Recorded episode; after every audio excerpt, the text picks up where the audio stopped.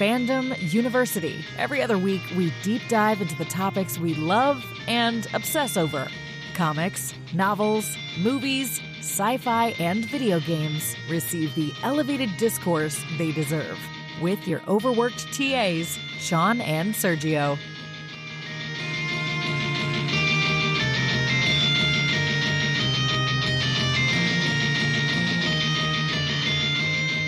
Hello, all you retcons and reboots out there. Welcome to another fantabulous episode of Fandom University. My name is Sergio. And mine is Sean.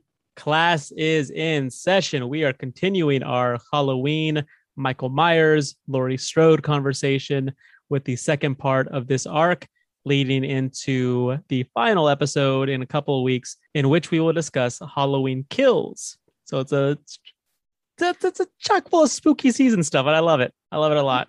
Me too. I'm so excited for the new movie. Like getting to watch uh, a scary movie, like right as you know Halloween is coming up, uh, is is is just one of my one of my delights. One of my one of the many things keeping me from doing my best Ernest Hemingway impersonation. yeah, I mean, you know, here in the post hope world, we have to take our pleasures where we can and I take them watching a, a deranged madman kill dozens of innocent, innocent. people. you know, there's something so life affirming about watching a slasher film. At least we survived. the important thing is that we survived. um, but yeah, I mean, I love Halloween. It's the one holiday as an adult that I kind of have never completely outgrown. Like Christmas, finally, I got to a point where it's like, okay, I, I get it. I've had enough Christmas, but I still get excited for Halloween. And it's not even like I don't wear costumes, I don't dress up, I don't go to parties, but I feel, I don't know, I just like it that for an entire month, the whole world shares this obsession with the macabre, you know? Yeah, which is something that we uh, hold to our hearts, hold close to our hearts year All round. Year round. Uh, well, this episode we will be discussing uh, Halloween 3 Season of the Witch, as well as the 2018 uh, reboot uh, or retcon. Uh, yeah, rec- re- direct sequel, I guess. It's whatever you want to call it. It's uh, the, the 2000, the, the movie called Halloween that came out in 2018. we'll be talking about that movie. Uh, let's just let's go ahead and just dive right into Halloween 3. let's go ahead and discuss the elephant in the room. This is a Michael Meyerless movie. Yes, yes. He exists as a fictional character within the framework of that world, but he is not real in the Halloween 3 world. Yeah, in in the Halloween 3 averse, uh Mike the, the movies Halloween and Halloween 2 are are movies that that show that are played on TV that play in the cinema right. uh, that are enjoyed by um, uh, the fans of the the arts, such as us. The horror genre, yeah, exactly. So um, let's let's talk about why uh, we get a Halloween three without Michael Myers. How does this happen? Well, John Carpenter was, I mean, after the success of Halloween and Halloween 2, it just it makes sense to make another Halloween movie to make a right. to make a second sequel, and uh, so John Carpenter is uh, asked to do so, and you know, uh, you know, uh, not asked. Uh, John Carpenter is contractually yeah, obligated. No, I don't think he's obligated. Uh, John Carpenter. Uh, John Carpenter is approached to do so, but he has no interest in revisiting the Michael Myers character. He feels that he's that that sort of played out, and really is hoping to make the Halloween franchise into an anthology series of sorts. Like think um, the Twilight Zone or um, Outer Limits. Yeah, or like uh, or maybe even um, like American Horror Story, where they reuse some of the same actors because the actress who plays Annie in Halloween comes back in a small role and plays uh, the main character, the protagonist, uh, Dan Challis, uh, his ex-wife. Nancy Kyes. Something sort of in that vein. Um, obviously with nods to the previous movies because like you do see uh, commercials for the first two movies or the movies are playing on a TV on TV and in several right. different scenes. Um, also the um, not the um, the more recognizable Halloween theme, the dun dun dun dun dun, but the the sort of like I don't even know how to describe it because yeah, I It's I think that, the um. Yeah the the the sharp little stab and there's also Laurie's theme which is that do do do do yeah that- yeah that- yeah. Yeah. Yeah yeah. And so like those uh, like that's a, that's a holdover and so you can see what what carpenter was hoping to do um but and i mean it was a it was a shot in the dark. I mean i i i don't know that i don't know that i would have enjoyed it if they had succeeded which would have meant that we wouldn't have gotten the good michael myers movies that we've gotten since then. True. Um it would be it would be interesting. We would have a whole i mean yeah we i mean assuming this had been a success like who knows how far they would have gone with it right? Before we get into reboot or hey let's bring that michael myers guy back again. Like even if this had been a success and i'm i'm looking at the wikipedia page and it looks like the budget was 2.5 million and it made 14.4 million so like it's not like it was a it didn't make its money back Well, just Um, you know, comparatively, that you know they're hoping. I mean, Halloween ended up making hit, like yeah. seven hundred million dollars, and so you know, I'm, I'm sure they weren't really expecting that much money. But uh, you know, even though 14.4 is pretty poor yeah, yeah, it's just their the expectations were probably not met by any stretch. Uh, Right. But so we have a. So the basic plot of the movie is you've got a guy Cochran who owns this Silver Shamrock uh, mask company, and he is creating all he's making all these masks with like microchips in them that shoot lasers uh, and melt kids' brains, and he's trying to kill the kids because Halloween's gone away from its Celtic roots, and he's trying to bring it back or right something. it's a there's a sacrifice i think like the kids are sort of supposed to be aren't they putting like little chips of the the the stonehenge rock Yeah, there's a one- at one point he uh, he's like showing uh, Challis around the the lab, like the you know like a like a super villain does. Like here, let me, let me show you what we're doing here. And uh, there's a piece of stone, like an actual like not like a piece like you know a piece you can hold in your hand, but like one of the actual like rocks in in full from from Stonehenge stonehenge in their um airplane hangar warehouse thing or whatever. And he says, uh, "You wouldn't believe how we got it here," and just drops it. Like doesn't even try to explain it. I was like, "Yeah, it's I, i yeah, respect that if I yeah if I wrote such a ridiculous plot point into a screenplay, I wouldn't want. I I try to get out of explaining it too. Uh, the screenplay itself though is is interesting to note because um, the the written by the directed and written by credits both go to a guy named Tommy Lee Wallace who would go on. Uh, he like worked on the original Halloween on the set. He uh, also directed the uh, made for TV It miniseries. Yep. Uh, but this the screenplay is really just a like a heavily edited uh, version of a screenplay that a guy named Nigel Kneale wrote. Nigel Kneale is interesting because uh, he was brought on um, because he created a character named Professor Bernard Quatermass, and um, uh, and he appeared in like various um, like television series and films, uh, radio productions. Like you know, the BBC is big on their their radio dramas, um, but just sort of a like it was known for creating this character and known for sort of like this um, sci-fi folk horror slant that isn't really prevalent in the United States. is more of a European and, and English thing.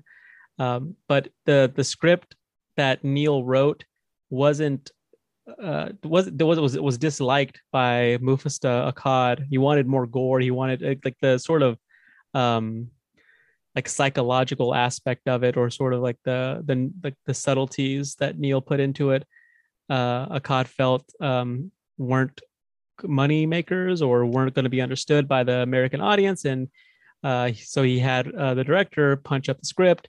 He punched it up so much that Kneale uh, completely disavowed it and didn't want any credit uh, for it at all.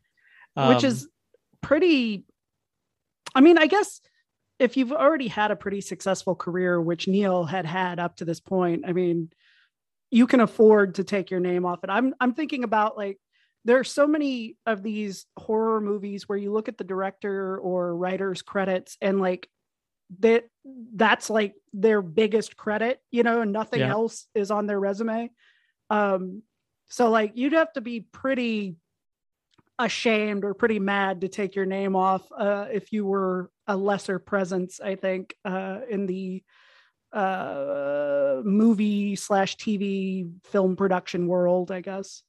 Yeah, and I misspoke earlier. It wasn't Mufasa Akkad. Actually, it was uh, Dino De Laurentiis that w- that wanted the the the more like graphic violence.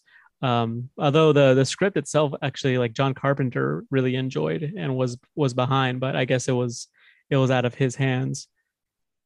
Yeah, he he's not the money man. And so Wallace punches up the script, and that's what we get. Uh, that's what we get now. It's, it's the, uh, it's a weird movie. It it is no, it is it is strange. It's um, it kind of doesn't know what it wants to be. yeah, well, you and I were were texting about it, and one of the things that um we talked about is how not very much happens. Like it doesn't feel. It almost feels like a, a made for TV movie or an episode of like the Twilight Zone or something like a B side. Um, because like so much of the movie is just this road trip slash staying in a motel overnight like i know not a lot happens in the original halloween either when you actually take the events but like the tension and everything is so well done that like it pulls you along with it the entire time whereas this one it feels pretty flat for the most part uh it feels yeah it feels small for sure. Yeah and and slight um in a way that i still have trouble putting my my finger on. Yeah it's it's it's hard to pin down because i think uh it's still you know it has a lot of the sort of you know there and there is some like pretty gnarly shit going down like um the woman whose face is burned by the by the laser that comes out of the Stonehenge chip. Yeah, that was pretty badass. uh, that's great. Um, there's several, uh, you know, the scenes of the kids with you know who's with their face melting and like bugs and snakes coming out of their out that of their... scene yeah uh, where the family the obnoxious salesman and his family are trapped in that room and the kid's head just caves in. And... that is an amazing scene. Like that is that is a that I, that scene convinced me that i loved this movie when i was a kid. I was like holy shit this is amazing.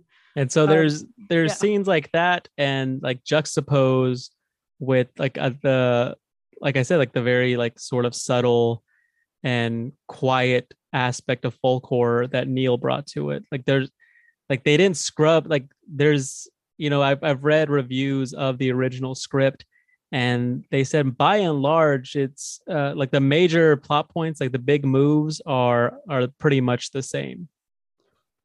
Interesting. So um, like I said it, it feels like it's trying to be two movies at once. So in the reviews of the original script do they say like what what changes substantially like what what about it changes enough that in your opinion Nigel Kneale wants off? I think it's like just the the graphic violence sort of the over the top um sort of like you know grab you by the by the shoulders and you know put a, put a drill through your yeah, head. like look at me. You know that wasn't now dad that wasn't uh, that wasn't in his wheelhouse at all. If you take away all that, you do have this small sort of intimate story of uh, a an everyman, uh, a man who uh, who can't get along with his ex-wife, like has a bad relationship with his kids, maybe drinks a little bit too much, uh, but wants to do the right thing. Uh, you know, trying trying to do just that. Right and and getting caught up in something way bigger than what he was expecting. Yeah um something bizarrely beyond what he was expecting. I mean and i didn't notice it before because i guess i hadn't really gotten into folk horror at that point but um you know obviously in the last couple of years there's been a resurgence with like Midsommar and i finally saw the wicker man for the first time and it's impossible not to see it like the sort of uh it's literally like they imported folk horror to america because like this this company moves in and buys you know basically bring in all their own employees and shut out all the locals in that town um, and are basically doing something to appease an old european pagan uh, presence. Um, so it and as far as i know and granted there is so much i don't know uh, I can attest that, to that. That might be the most prevalent example, uh, at least up to that point, of folk horror in America, or maybe still is to some degree. I don't know. Um, but it, it it's interesting because folk horror tends to take a less I mean, Midsommar's got some graphic violence in it, but it's also a very slow burn, you know, and that's, I think f- most folk horror relies more on dread and sort yep. of, you know, slowly peeling back layers. And I, I can see now that you talk about it, I, I can see those moves and you, um, because the movie does move kind of slowly and it is about this character discovering more and more. It is a detective story. Um, you know, so it's, yeah, that that's interesting. Um, and I, I, I wish I liked it more. Like there are a lot of things I like about it. No, um, yeah, that's um like we were discussing because um well we're discussing like the the like you mentioned like this sort of anti corporate message that it has. Um, you know, not trusting like the the big the you know big uh uh you know like not trusting the the big uh Silver Shamrock Company as opposed to uh, the small mom and pop shops. Like the the, the first murder is that of a of a of a local shopkeep, right? And that his his daughter and and Challis is who end up like going on this road trip slash like adventure uh, slash uh, investigation slash romantic trip. Yeah, like like and it just as an aside, there's it it all it, there's like a 10 second like soft core porn scene where they're deliberately ignoring a woman dying next door. I mean, well, not even. I mean, yeah, yeah, they do. They well, they don't know she's dying. No, no, but like, he's like, ah, it's nothing, you know, because he's got a face full of boob. He doesn't want to go anywhere. Yeah, who would? Who would? Exactly. Um, but yeah, that was every man completely relatable. I thought that us. was uh yeah, I thought that was a the I well just um just the way it was shot and just the way it was framed. I thought that was just the sort of weird scene. I mean, that definitely, uh, and I don't have the facts to back this up, but that feels like another studio note in terms of like, hey, this is a Halloween movie. You got to have at least some naked, you know, girls or at least a naked girl, at least yeah. one. No, yeah. Now, now that you bring it up like that, that makes total sense. That tracks. But yeah, they, but it is weird within the context of the film. Yes. Um, and because I mean, the, the entire romance seems kind of shoehorned. Yeah, it it it really does. Like he's so Challis is divorced and it's like he seems to get along with all these other women like who are like cool girls like the nurse who he's like i should have married you and there's that forensic doctor who's helping him with the investigation or the the uh not the mortician? Mortician thank you. Uh the mortician yeah who also is in love with him. And then this girl who's seems like she's at least a decade his junior probably closer to 15 years i would guess yeah um, who just throws herself at him uh, right after her dad dies under horrible circumstances, and he doesn't blink. He just no, yeah, he's like absolutely. Like my wife sucks, and that's another thing is like the, um, I mean, you don't really see it um aside from the ex-wife, but there's a ton of misogyny uh, uh, like baked into that character. Yeah, because she seems like such a nag. Yeah she's always got something shitty to say no matter what uh, he does or says. Um, there's a there uh, she's only in like one scene i think on camera and then the other times we hear her she's on the phone and no matter what he tries to say to her like she you can just hear her talking over him and yelling at him and he's just like uh-huh uh-huh and like the movie just portrays him as this sad sack who's like it doesn't let him off the hook, but also like the juxtaposition of that with like these other relationships he's having really seems to put an emphasis on what a bitch, right? You know? No, yeah, like she's like this shrew that like he's calling her to tell her like he's going out of town. I mean, he's going out of town to run off with this 15 year old or like 15 year old 18 year old, whatever. Yeah. He's uh he calls her to tell her that he's going out of town. He's going, I guess, to some um like uh something for work. but in all actuality, he's he's going to investigate this man's murder with the man's daughter, who, like you said, is about 15 years younger than her, very very beautiful. Uh, but you know, he's telling her like, "Oh yeah, I got to go to work." Thing came up last minute, and she's pissed off because he's supposed to have the kids, and so she comes off as like nag, nag, nag when he's like lying to her, right? And and uh and yeah, when he's lying, when he's lying to her, and the whole thing just you know it's it's it's just weird. Like yeah, like you know he's like I don't know where I'm gonna I'm I don't know where I'm going. I don't know the name of the hotel. Click. God, Joe, what a bitch. Am I right? Yeah, the whole thing is. I mean, at at best, it's at at its worst, it's misogyny. At best, it's just poor. It's a poor characterization. It's like it's a flat character. Right, and I mean, and to be honest, like he's abrogating his responsibilities as a father to help this other person, this stranger, this complete stranger, to do a job that isn't his job. He is not a detective. He is a doctor. He's an ER doctor. He's a man of science who will literally start a murder investigation to avoid hanging out with his kids. Yeah. Like it's it's he and this is who we're supposed to root for. Exactly. And I think the movie does expect us to root for him. Or does it? You know, is that a misstep on the part of the movie or does this movie portray like this very complicated man as you know as as you know as three-dimensionally as possible?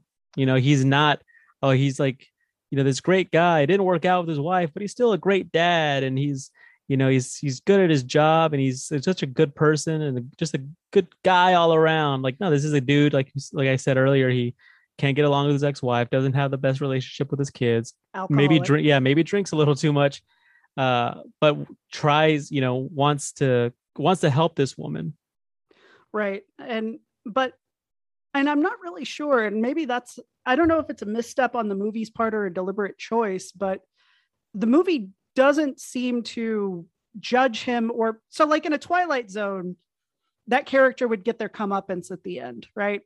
Yeah. Something uh, bad would happen. Rod serling would you know clearly telegraph this is a, a person who does a bad thing and what happens when you do a bad thing is you get punished and i guess you could argue at the end that's exactly what happens because his kids are wearing those masks and they're probably sitting right in front of that tv and if he'd just been home with them who knows you know or, or if he'd been where he was supposed to be, he'd be where he could save them at least. Um, yeah. Although he wouldn't know to save them. So like, I don't, I don't know. It, it, it doesn't feel like a direct comeuppance. Um, so it may just be like, hey, this is who this guy is. Like, and since it's a horror film, and and maybe that that's another thing that sets it apart from the other Halloween movies is that it's not a movie with like a really likable, sympathetic protagonist. You know, they're the Halloween's one and two, you know, Laurie is the ostensible protagonist. And then four and five, you've got um, Jamie. Jamie. And then in six, you've got Tommy grown up and um, some distant relations of of the Myers family that I'm still not sure how that t- that that dynasty played out. It doesn't matter. It doesn't matter. Doesn't matter. Um, doesn't matter. But no, yeah, um, this is this is sort of a character that you don't they they hadn't seen in the series before and haven't really seen since. And just aesthetically, you kind of don't see at all. You know, you've got this like very like dad bod ish, like, you know, everyman, which nowadays your everyman is played by Paul Rudd or by Ryan Reynolds, you know, like these right these sort beautiful of beautiful men. Yeah, these beautiful men, these pillars of masculinity. Not and, uh, guys who look like your dad who would like smoke and have a yellow ashtray in your wood paneled living room in the early 80s. You know? No, yeah, like um the guy explaining why you couldn't afford an Atari this Christmas. So it's or and then got you one anyway. Yeah, exactly. Because he he's actually pretty good dad. He's actually a pretty good guy. Uh, but yeah, yeah. This is the first movie in the franchise that actually has a man as the protagonist. Yeah. I mean, I guess you could argue that Loomis is co-protagonist in the the first two Halloween movies, and that that's fair. But I feel like Laurie is the the one that we're worried about and rooting for in both of those uh Yeah, that's true. Like I kind of didn't really care what happened to Loomis. yeah he's he's sort of the the exposition machine slash deus ex he's sort of the machina. yeah, he's sort of the Greek chorus. yeah he's there to explain to us why this matters and then to wrap it up at the end Yeah. when Laurie's cornered Yeah, Uh, hmm, interesting. yeah There's this really great quote. The special effects artist on the movie, Don Post, said, uh, sort of in um, in the the the run up to the movie and the marketing, they're asking. He designed. There's three. This, there's three masks that are that are heavily in play. That the three masks that the company in the movie uses: the jack o' lantern, a skull, and a green witch. And so he's doing this interview and he's talking about masks, and he has this really great quote that he uh, gave the New York Times. He says, Every society and every time has had its mask that suited the mood of the society, from the masked ball to clowns to makeup. People want to act out a feeling inside themselves angry, sad, happy, old. It may be a sad commentary on present day America that horror masks are the best sellers. Let's unpack that. Yeah, I've been thinking about this a lot since um since you sent me the quote and my first reaction to it was nuh-uh. I mean, I, yeah, I think that that usually is uh, a first reaction to something you don't want to believe, but then you keep thinking about it, and you're like, "There's a reason I keep thinking about this. There's a reason why like I haven't just completely like shunted this out of my mind." He might have a point. Yeah, I mean there's definitely you know, there there are things, you know, like play therapy, right? Where kids sort of reenact their own trauma.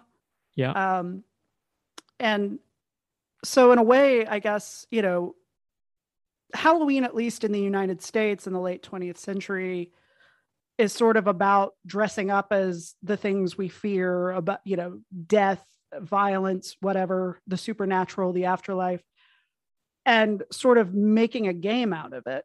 Being able to confront it without having like to suffer any consequences. Exactly. Like with, like through, yeah, exactly. Yeah.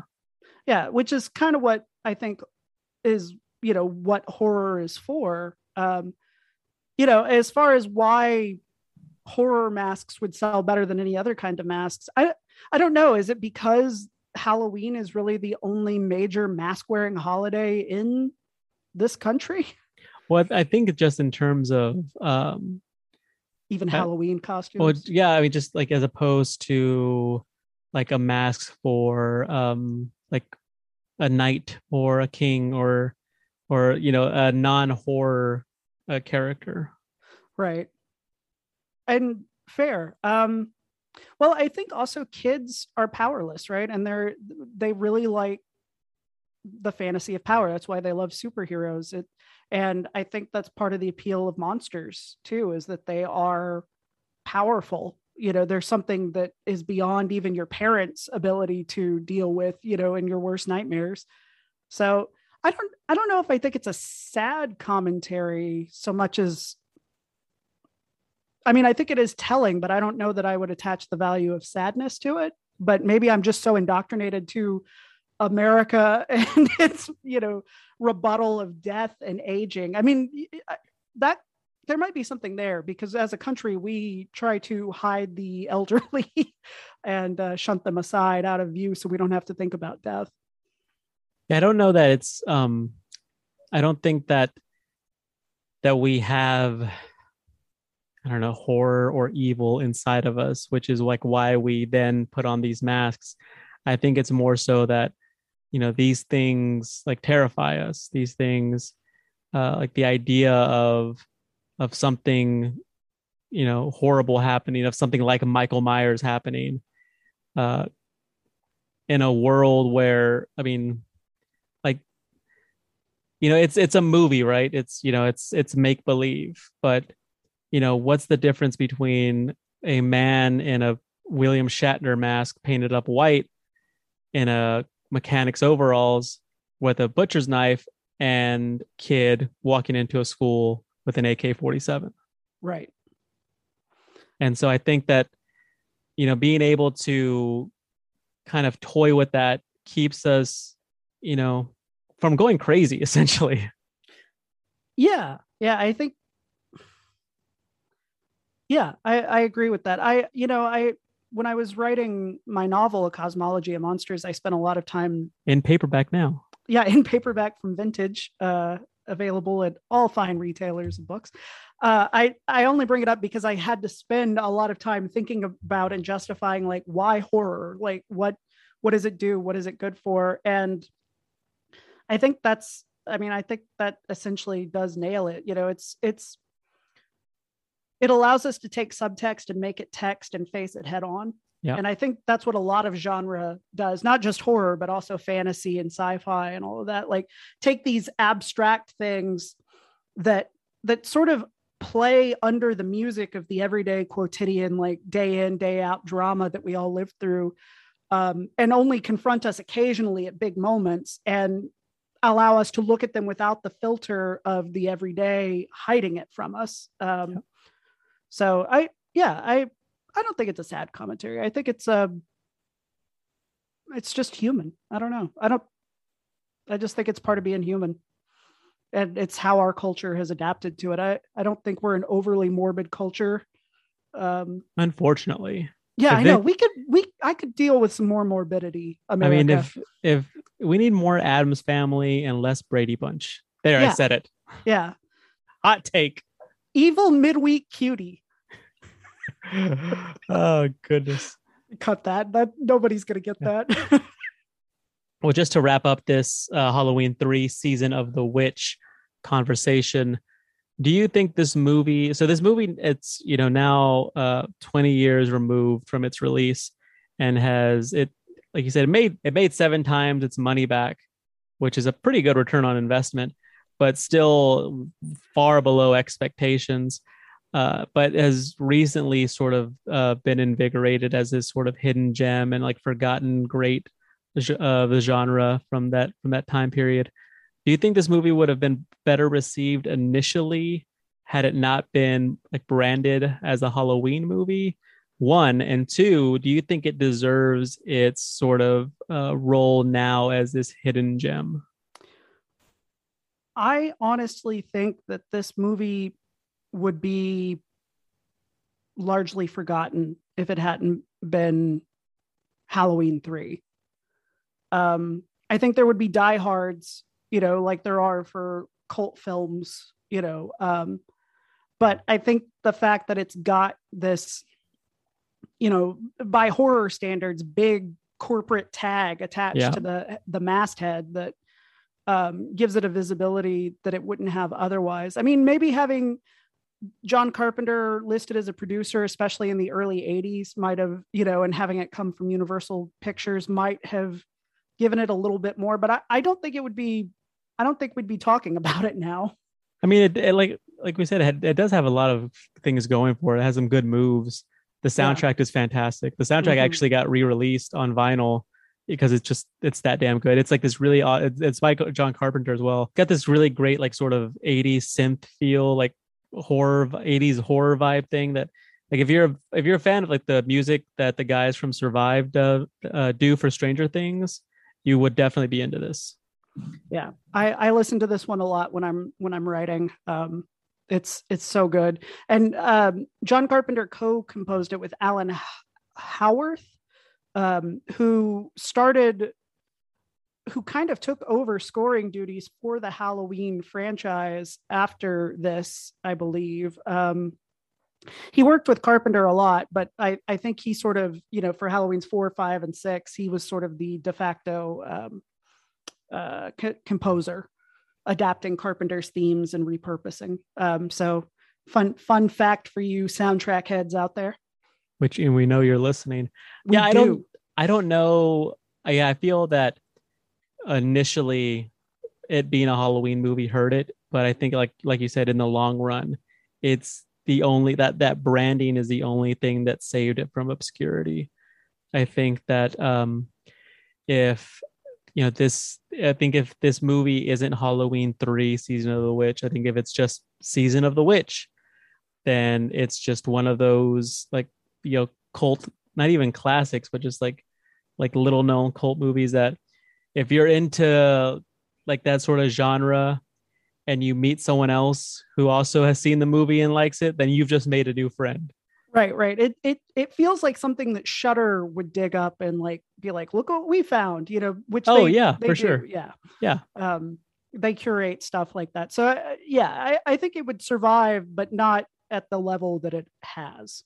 Right, moving on to Halloween 2018. This this is an interesting movie because, um, like when we when we talked about uh, H2O, you know, we discussed the possibility of the the Halloween's four, five, and six either being a part of that timeline or not being a part of the timeline, and and subsequently, like what that meant uh, for the movie and for the characters. What Halloween 2018 does is completely negate every single movie except for the first one even halloween 2 which was by by all by all stretch you know um still considered part of of the quote unquote good canon Right. and so it, it acts as a direct sequel uh to halloween 1978 so it takes and it in it takes place in chronologically and in universe 40 years later Right. So this is the first Halloween movie we get after the Rob Zombie reboot, uh, or rather remake, and its sequel kind of fizzled. Um, and Blumhouse got the rights and um, really just went all out on getting like a really good Halloween movie together. Like um, they got a celebrated like director who's known for like making major studio comedies and like weird little indie films. Um, and they brought back John Carpenter as it. Uh, was he a producer? I know. I don't think so. I think he just did the score. Uh, but they got Carpenter back to do the score. Um, I mean, he, he was Carpenter was definitely involved. Like Yeah. he might he might not have uh, uh, producer credit, but he was definitely involved with the with the production of the film. As far as, um, I mean, obviously he like you said he he he composed the score, but I'm sure they also like he sort of acted as an advisor. I, I would think.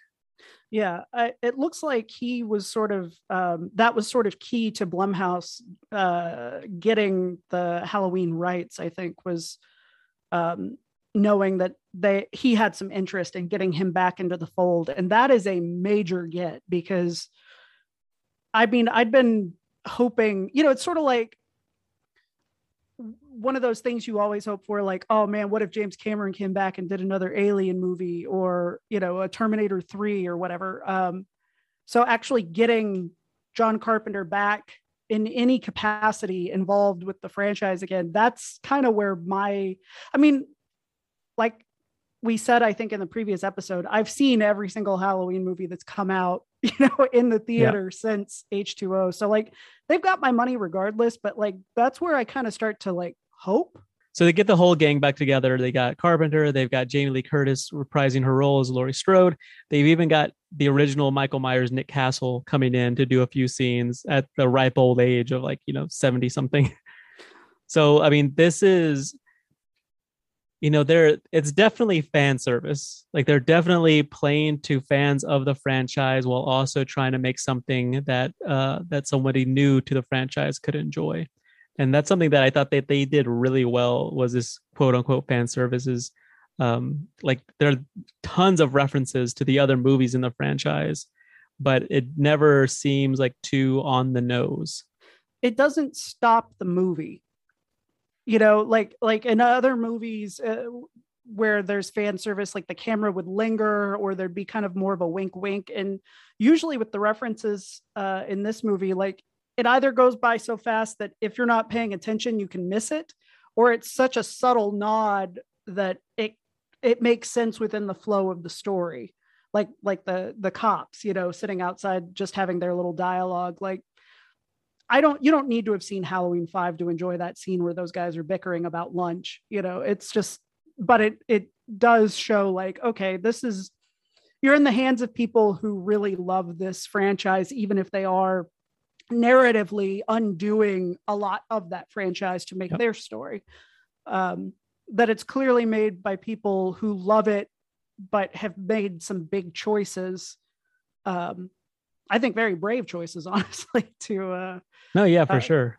Yeah, there are obvious illusions, like when um, Laurie gets pushed off the balcony, and then Michael turns around, turns back around, and she's gone. Not only is she gone, just like Michael was at the end of Halloween, but the ground like that would have been underneath her is like discolored just like the like the grass was in the original Halloween. Like how hard did he land and how long did he lay there? Like but, he's dense. Evil is dense. I think somebody on Twitter said. I wish I could remember who. Um, um, there's also uh, and there's there's smaller references. Like there's one scene where two trick or treaters bump into Michael, and one of the boys is holding like a little like like I guess it, part of his costume is he's holding a boombox which is a callback to a like almost the exact same scene in Halloween 2 where in like a teenager holding an actual boombox because it's 1978 or 1979 uh it bumps into Michael. Uh you see the three masks, the the the jack-o'-lantern, the skull and the green witch. Uh, three little kids are running by and it's just like a blink and you miss it sort of scene but you know the eagle eye will catch it it's like it's like you said it's it's little little nods like that that show that the makers, you know, David Gordon Green and Danny McBride of all fucking people, uh, understand the franchise and love the franchise, but yet have something, or, uh, you know, aren't just going to like lean on its history, but have something new to say. Yeah, and I, so it's interesting to have all these nods and also have a back to basics approach, sort of. Yeah, um, very much so. Very much back to basics. They Michael Myers sort of um, reclaims his role as this like unknowable presence, like this this um uh the shape, you know, and and and uh Laurie actually says it like I saw him, the shape.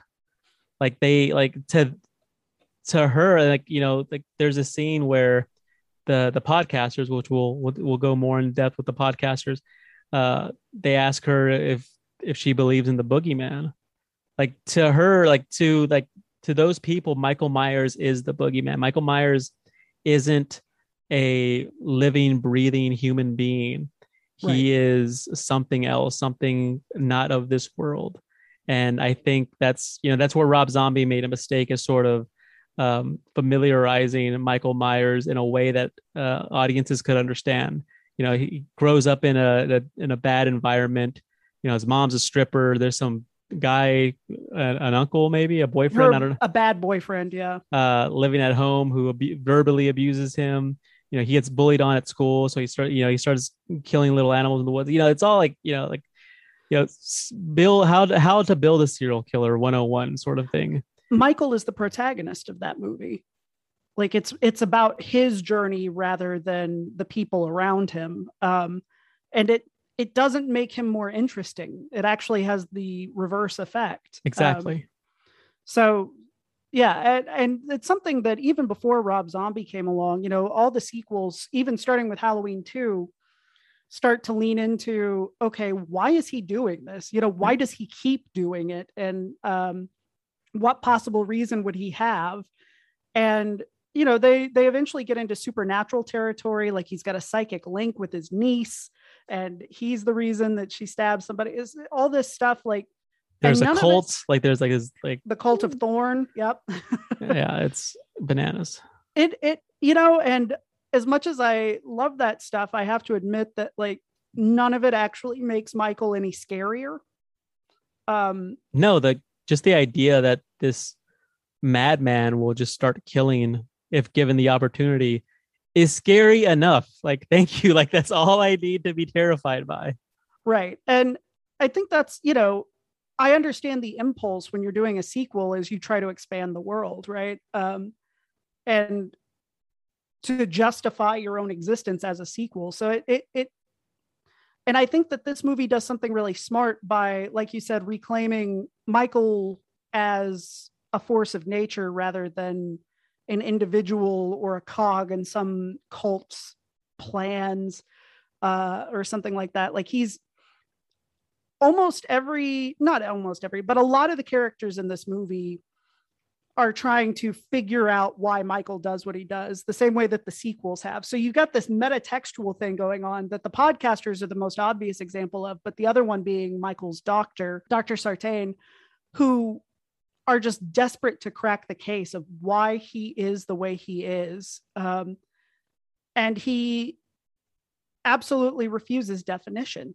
I mean, he's been denying his doctor for years to the point that like, it kind of drives his doctor insane and his doctor ends up like killing to sort of preserve that that hope that he could figure it out which i feel is the is the movie's like one big misstep uh, is yeah. that that plot line i mean i feel like he um they could have gone the route of him wanting to like still feeling like he could be rehabilitated without like sort of like the without him murdering the yeah. um oh, will the deputy. Patton character. Yeah. yeah. Yeah exactly. And and then he puts on the mask too at one yeah. point and he just looks ridiculous. Like it's not a scary shot. It's unintentionally or maybe it's supposed to be funny like in a weird dark way but it's i remember in the theater just being like what the fuck? Yeah like i said that's i feel like that's, that's the movies i mean you know the, the, the movie's far from flawless you know there are several little like missteps here and there like like almost any you know movie will have but I feel uh, that's the only that's the one big one that the movie has that the film has.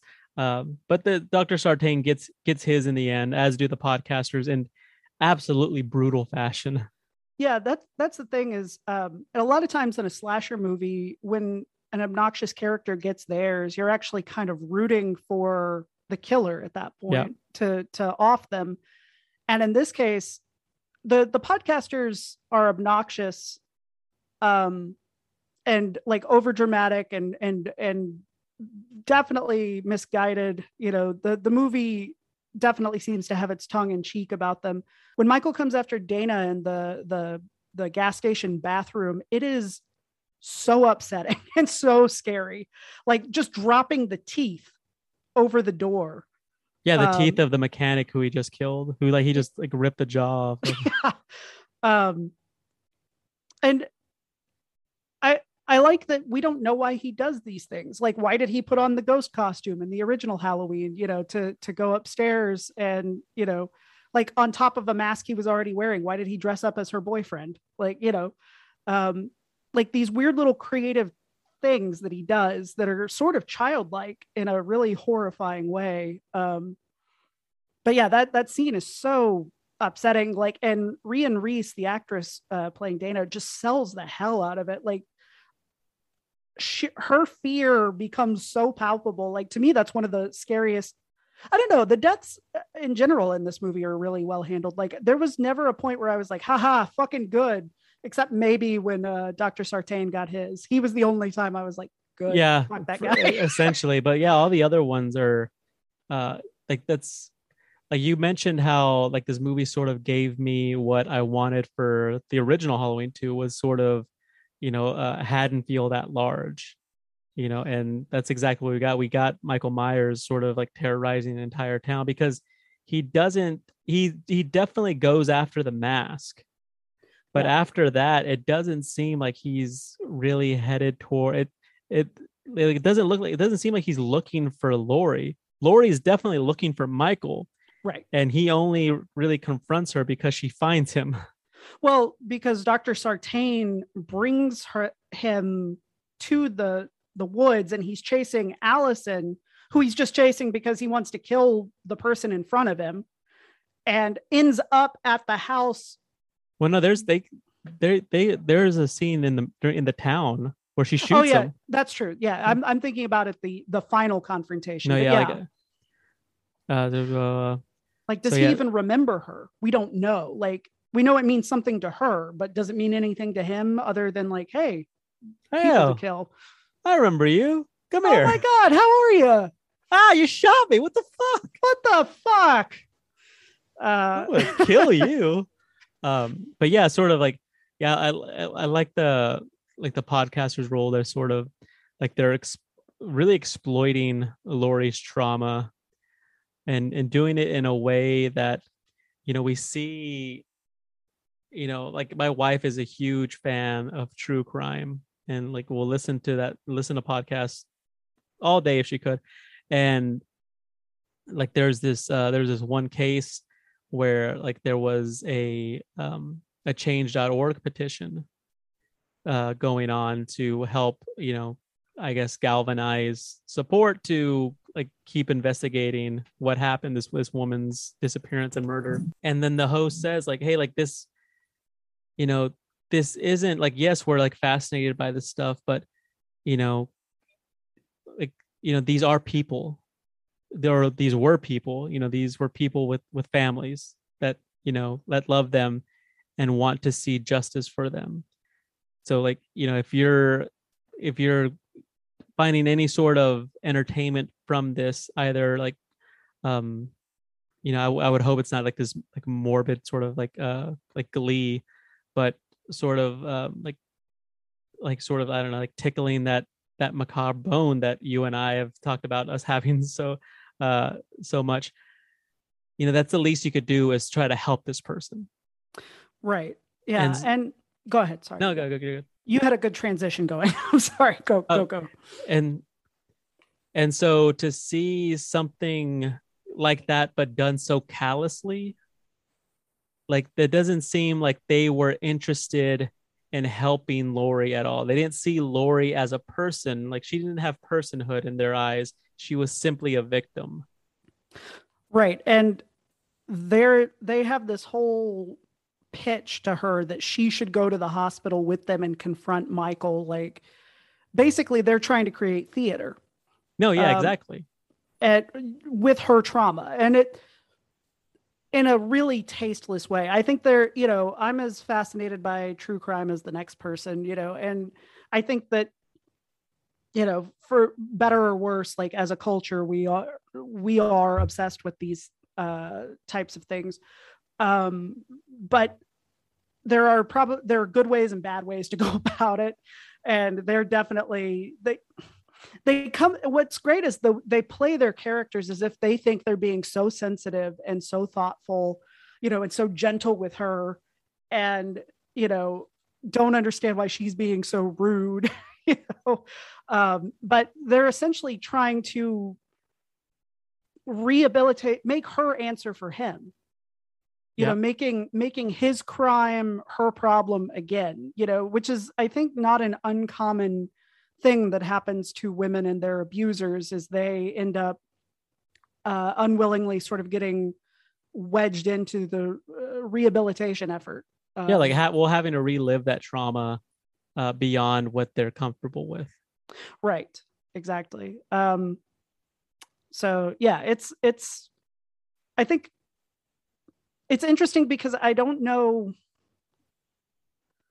i'd be interested to hear what some true crime podcasters actually think of the movie and the portrayal of true crime like whether they understand you know that there is sort of a tongue-in-cheek element to it or Well, just Because- just the idea, like, you know, this isn't a TV series. This isn't. uh uh, they're not pitching this as a documentary film. Like it's a podcast. Like Right. that's it's very like in keeping with the times as well. Yeah, absolutely. But I I guess I'm wondering whether the film itself is taking like a sort of judgy, finger shaky thing or if it's just sort of like Halloween 3 with its protagonist just sort of saying like here's a thing that's part of the culture now that would definitely be part of this story. I think it's the latter. Absolutely think it's the latter. And it I- figures in very well to the metatextual theme of why is he doing this? Why let's make him make sense and him just being like nah man Nah, someone's gonna do me. right the the the conscious decisions that he makes are to kill them and get the mask and then he seems to just kind of be on a tear after that like wherever he winds up he seems to be deliberately targeting people who are alone. He doesn't go after crowds. Yeah. i think um i mean he lets the little kid with the boombox go because they're on a crowded street. Yep. um but other than that like i i spent a lot of time on this watch. You know this is i think my third time watching the movie like trying to figure out like is does he have a plan here? Like in the original halloween he kind of does seem to at least like he's definitely targeting those girls. Like he's watching them he's following them. But in this one it just seems like I mean, like there's there's a scene where, and it, I, I think it's it's a reference to the the opening scene in Halloween H two O where like Michael grabs Loomis's nurse from behind, like from the from the hair, yes. and slits her throat. He does that to a woman, but instead of slitting her throat, he just stabs her through the neck from behind, so like the point is coming out from the front of her neck, and that like that woman was just like hanging out in her house, but like you said, like, somebody on the phone yeah but you say like completely alone. So yeah, it just it feels like it's completely at random. At, it feels like it's completely at random, and that you know these victims were only chosen, or these people were only chosen because uh, these people that Michael killed were only chosen because, like you said, because of the the the situation that they found themselves in, rather than you know some some plan that Michael might have might have had. Right. And yeah, like they're crimes of opportunity more than um, premeditation, which I think makes it much scarier. Um, and uh, the other thing about like restoring Michael as this force of nature is just physically, he feels like Rob Zombie made the mistake of casting a wrestler as Michael Myers, you know, just this huge fucking dude. And like, that's not that's not Michael Myers. you know, Michael Yeah. Myers is supposed to. What's scary about him is he doesn't look like someone who would do the things that He's just he like a, does. just like a regular dude, just a regular Right. built dude.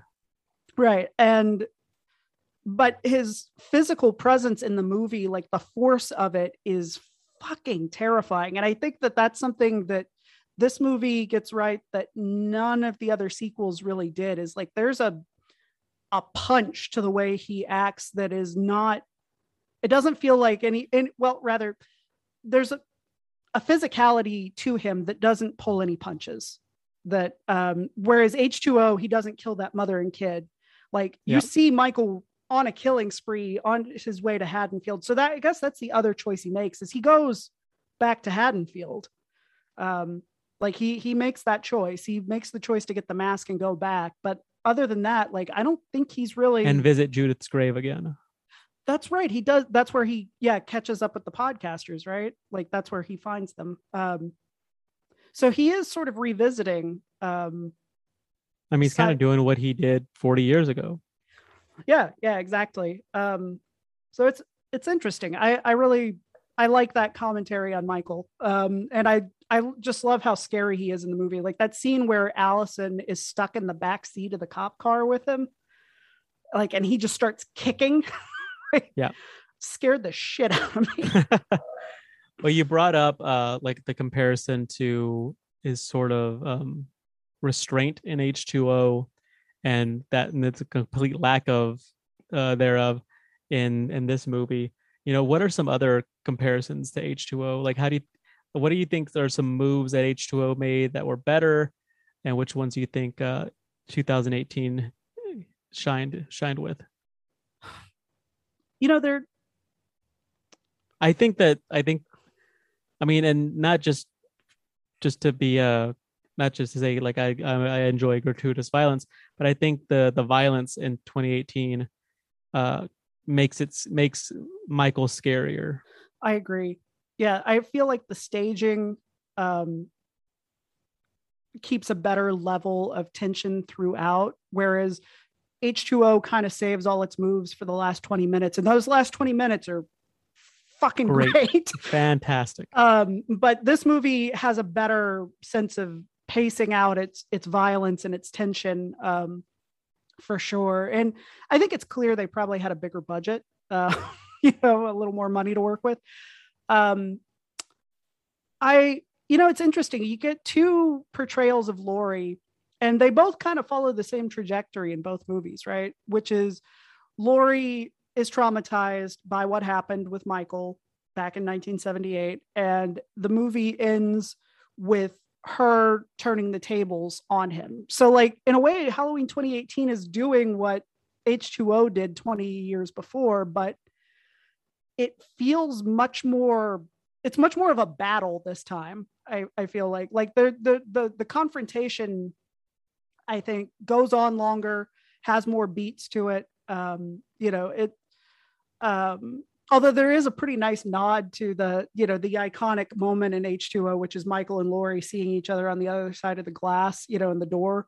And they do that moment in this movie but michael just like smashes through the door and like grabs her yeah grabs her head and starts slamming her head against the door. Yeah and Um, which is fucking terrifying. He's so scary.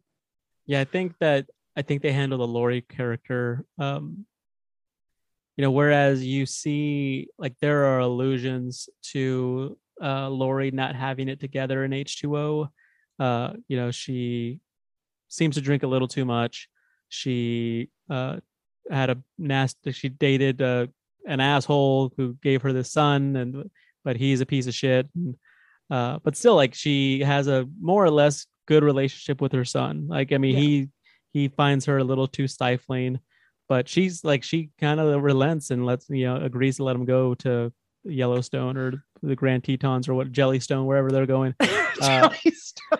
um she's got a great job as Yeah. a headmistress of a private school she's got a boo thing that she seems that you know that seems A to be really into her a Yeah. doctor.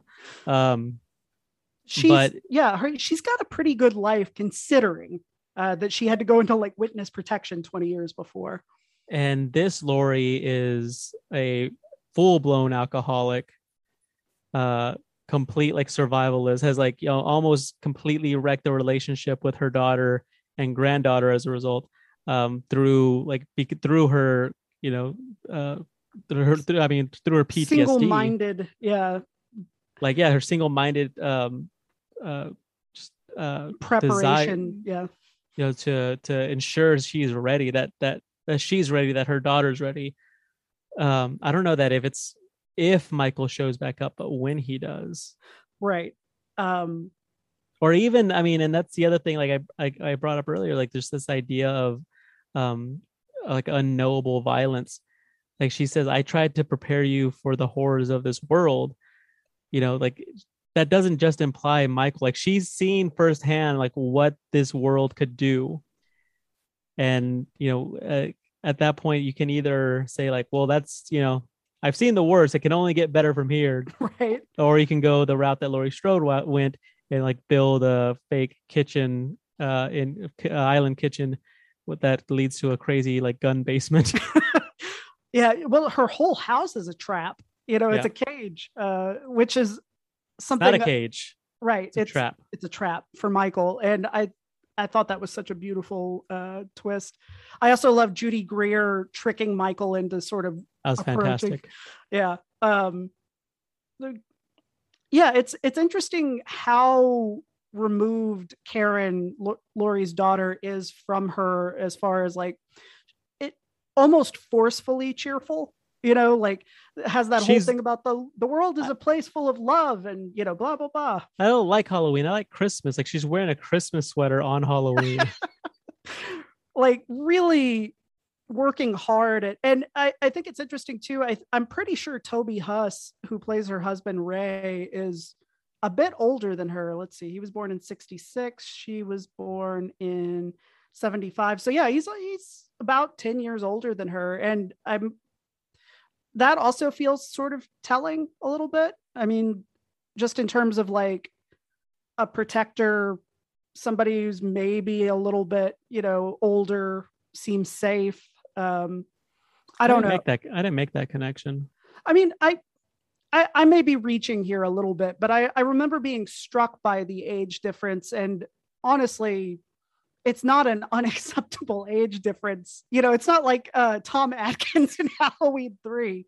Um, yeah you know they've clearly been married for a long time and they have a daughter you know who's already in high school so like um but yeah it's i don't know it's interesting that he seems like a safe and stable presence and sort of goofy and you know nice in a way that her mother is not. Um and i'm not saying it's necessarily a reaction but definitely that reaching towards stability uh that that she seems to do. The movie ends with what I feel is a an homage to the Texas Chainsaw Massacre, with um, three generations of Strode women, like sitting in the back of like a farm pickup, uh, and like having a sen- like you know like sort of upending the final girl trope that Carpenter inadvertently created 40 years prior.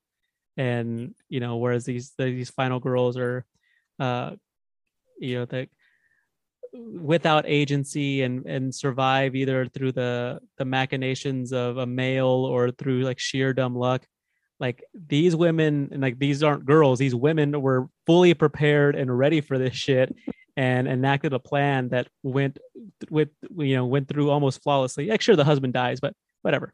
Uh but the plan's almost the plan like you know like i said they, they enact the plan almost flawlessly and and they survive. And like i thought that was i like I said, because we discussed Carpenter's view on the final girl trope, and he's like, "That's not what I meant to do at all. I didn't mean for like this whole like you know, uh, like oh he's killing the kids because they're having sex and smoking drugs. Like no, they're just doing teenager shit. That's all it was. Right. You know. Um, and then the like the idea of the the final girl as well, like something that um inadvertently came as a result of of how people saw um like the archetypes of of Laurie Strode and Michael Myers. But you know, I thought it was really interesting. But one thing that that was that caught Lingers. both of our eyes Yeah. was the the grand what was the granddaughter's name? Allison. One thing that uh, caught both of our eyes was the uh, the granddaughter Allison. Uh, she like pretty much um, I think she struck the last blow when she's like stabs Michael. Like I think he's trying to climb up and she's she grabs the butcher's knife and stabs him. Right. That causes him to lose his grip, and that's when I, they're able to trap him in the basement and set him on fire. Uh, she still has the knife. She's still holding the knife as they're you know being driven away to safety. And there's like this lingering shot on the bloody knife as she's holding it. And I don't know. I don't know what that means. I don't know if there's like some symbolism, like some metatextual symbolism behind that, or if it's um, you know, and uh, uh something it's teasing something that's going to happen in the sequel that comes out in just a couple of weeks. Or if it's just sort of um, a callback of like it all started with a knife just like this, you know. Yeah. Uh, or could also argue that it's a little wink, wink, nod, nod to the end of Halloween four, where Michael's niece does actually uh, Yeah. commit violence against her mother. Um, it could be, and what's cool is it could be any number. It could be any of those things or all of those things. And what's great is that, uh, like, obviously we're getting a sequel. Obviously we're getting two sequels, but you know, this uh, movie is they could very well have like ended the Halloween series here. Yeah. Like this could act as like you know, like okay, cool. Like, well, let's go ahead and sort of like wrap up these characters in a satisfying way that didn't really happen with Resurrection. Yeah, yeah. Um, we were joking earlier today about um, the opening minutes of Halloween Kills, also uh, possibly offing Laurie as a as a playful nod to Halloween Hey, remember what? Oh, they've done that before. Haha, those guys. Oh man, these scamps. Um, I I love that it ends the movie on a note of unease. That you've got this amazing triumph. The Carpenter score is just incredible. Like it's just, you know, there's a track if you're a soundtrack head called The Shape Burns, which is just an absolute banger. Uh, and but that lingering shot on the knife, like it the movie doesn't allow you a complete like fist pump hell yeah at the end if you're paying Yeah, attention. yeah, because you yeah you see that and you're like, wait a minute, what does that mean? Yeah. What the fuck does that mean? Kind of like at the I mean like this is again another little bit of a reach, but like the the end of the graduate, you know, where they get on the bus, you know, they're laughing, they've run away from the wedding together, they get on the bus and like the director just kept the camera rolling, you know, until the laughter died out and like they were just sitting there. And what comes across in the movie were, you know, what was happening was the actors were just, you know, like, yeah, we're just waiting for him to yell cut. right. Uh, but what comes across is this like, okay, now what? Like, you know, and and like almost like a sense of like, we may have just made the biggest mistake of our lives that doesn't necessarily, I don't know that a lot of audiences picked up on that originally. I think the movie was viewed as a rom com, you know, like, but there is that note of unease, right? Which complicates it and makes it more interesting. Um, Absolutely. Well, thank you so much for joining us as we discuss Halloween 3 Season of the Witch and Halloween 2018. We will be back in just two short weeks to discuss the brand new Halloween Kills movie. I still haven't decided if I'm going to go see it in the cinema or if I'm going to watch it at home in the safety of my own home uh, via the, the Peacock, Peacock. on the Peacock streaming service. Um, like I would love it. Uh, you know, I, I discussed with the missus about making it a date night, but as I told someone on Twitter, uh, the idea of being in a crowded theater right now in Texas might be scarier than Michael Myers himself. and that's that's an excellent point. I i really want to go see it in the theater. I might take the risk just because i have no kids at home and i live alone so there's less danger for me than there would be for you. But i you bring up some excellent points and i would encourage anybody uh you know who's excited about the movie to exercise your own best judgment um you know be safe uh you know obviously we're all excited about the movie but do do whatever feels safest to you yeah, keep keep yourself safe and keep others safe. yes Well, my name is Sergio. and mine is sean Be kind to yourself and to others. oh, you dumb dumb fuck Why they're never gonna know that shit now. i'll know So no one's gonna believe you. you write masturbation books, no one can trust you.